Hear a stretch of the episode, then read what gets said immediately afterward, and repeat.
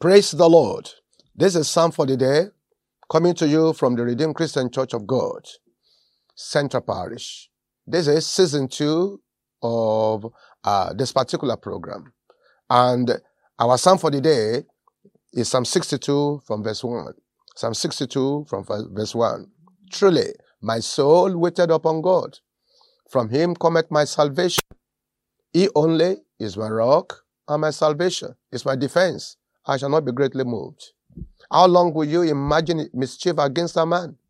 Ye shall be slain, all of you. As a bowing wall shall you be, and as a tottering fence.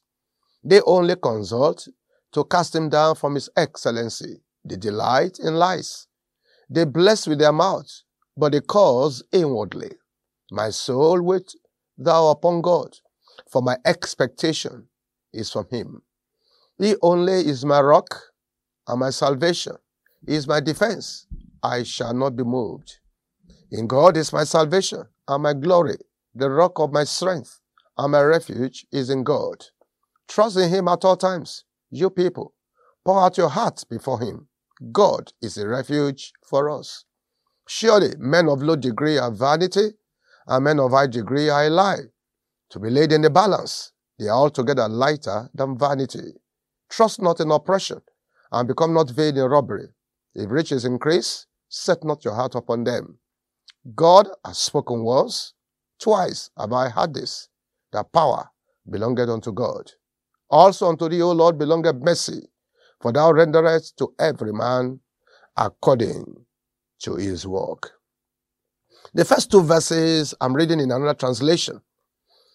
Verse 1 and 2 says, I wait quietly before God, for my victory comes from him. He alone is my rock and my salvation, my fortress where I will never be shaken. My fortress where I will never be shaken. My friend, if you are monitoring this particular broadcast this day, I want you to know that there's no need for you to be agitated. No agitation, no fear, no shaking.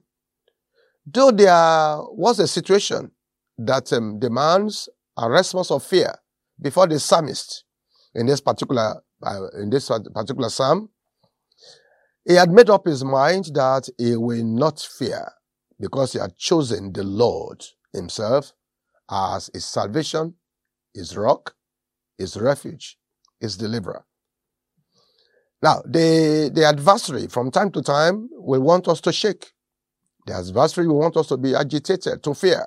And the purpose of this is to instill doubt in our heart, to vex our soul, to bring doubt to a strong spirit and make us seek for alternatives. He wants us to become like Eden, who runs helter skelter, seeking solution where there is none. Whenever I hear that people visit their that people visit their marabout every weekend and consult with the herbalist to fortify themselves for yet another week, I could understand why at the airports of some big cities around us, you, you could see a beehive of activities on Fridays. Some of the big men and influential madams will pay any amount of money to fly out of town.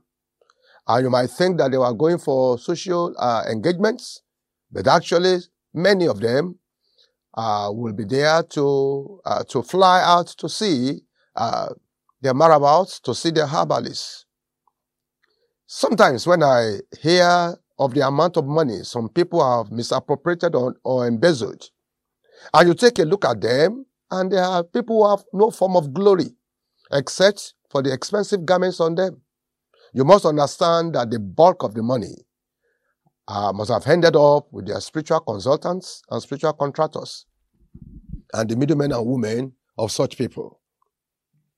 You must understand that we are living at a time when people live in fear, in deep fear, and they have to really, really run around because they are seeking for succor for their soul. Their soul is troubled. They do not know exactly what is going to happen tomorrow. But that, that must not be your own lot because you are a Christian. Because that's the reason why, in fact, all the more, all the more reason why you have to call your soul back home today. You can't afford to be like those who have who are who are, who are on the sea on, on, on the sea of life, who have been tossed here and there, and they have no stay for their soul. You are different. Like the psalmist, you must be able to say categorically, I wait quietly before God, for my victory comes from Him. Your victory comes from Him. And you must know that He alone is your rock, is your salvation, is your fortress. And if you trust on, on Him, if you wait on Him, you will never be shaken. And so I want to counsel you to call your soul back home today, because that is the only way where you can have victory, where your soul can be at rest. Like the psalmist says in Psalm 16 verse 2, Psalm 16 verse 2, he said, O my soul, thou hast said unto the Lord, thou art my Lord, my goodness extended not to thee. You have said unto the Lord, you are my Lord. If you have said that unto the Lord, I want you to wait on, on Him. I want you to abide in the place of waiting on the Lord. I want your soul to return home to the source of your good. I want your soul to return home to the shepherd of your soul, the shepherd of your life, the, your guide, the only one who at this time has promised you rest. That's why the psalmist was able to say in Psalm 23 verse 3, Psalm 23 verse 3 says, He restored my soul. He alone can do that. He leads me in the paths of righteousness because of his, for his name's sakes. He restores, restored my soul. He can restore your soul. If you make up your mind that you are returning home today, you might have been following wrong people to go to wrong places seeking for refuge. And now you have discovered that the so-called refuge is not really a place of refuge, but actually a place of storm. Because what they do is to substitute one problem for another. The former problem that you thought had been solved will surface again.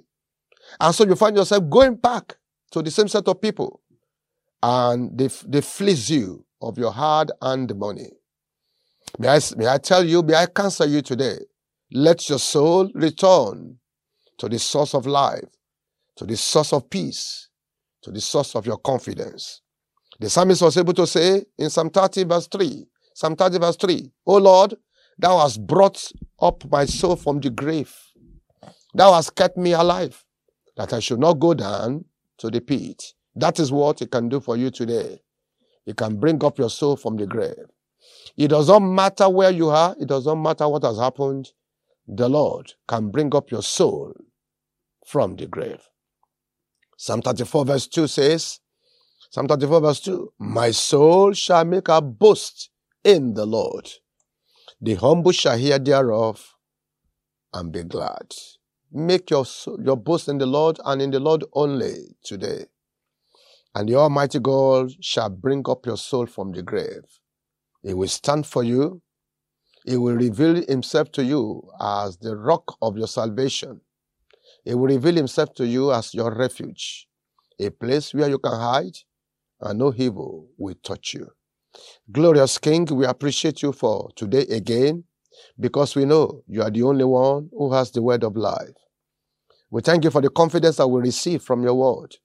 We appreciate you because exceedingly you have revealed to us that you are interested in the salvation of our soul. Lord, we are not shaken. We are not agitated because we know you are still the one in control. You have helped us in time past. We know you are more than able to help us again. And so for every one of your children who had made up their mind that they want to return home, restore them today. My Father, my God, we pray. Anyone who has gone astray, let today be the day of their restoration. Lord, help them to wait on you and to wait upon you alone because you are the only one who does not fail, no matter what. Thank you, our Father. We bless your name and worship you. In Jesus' mighty name we have prayed. Amen.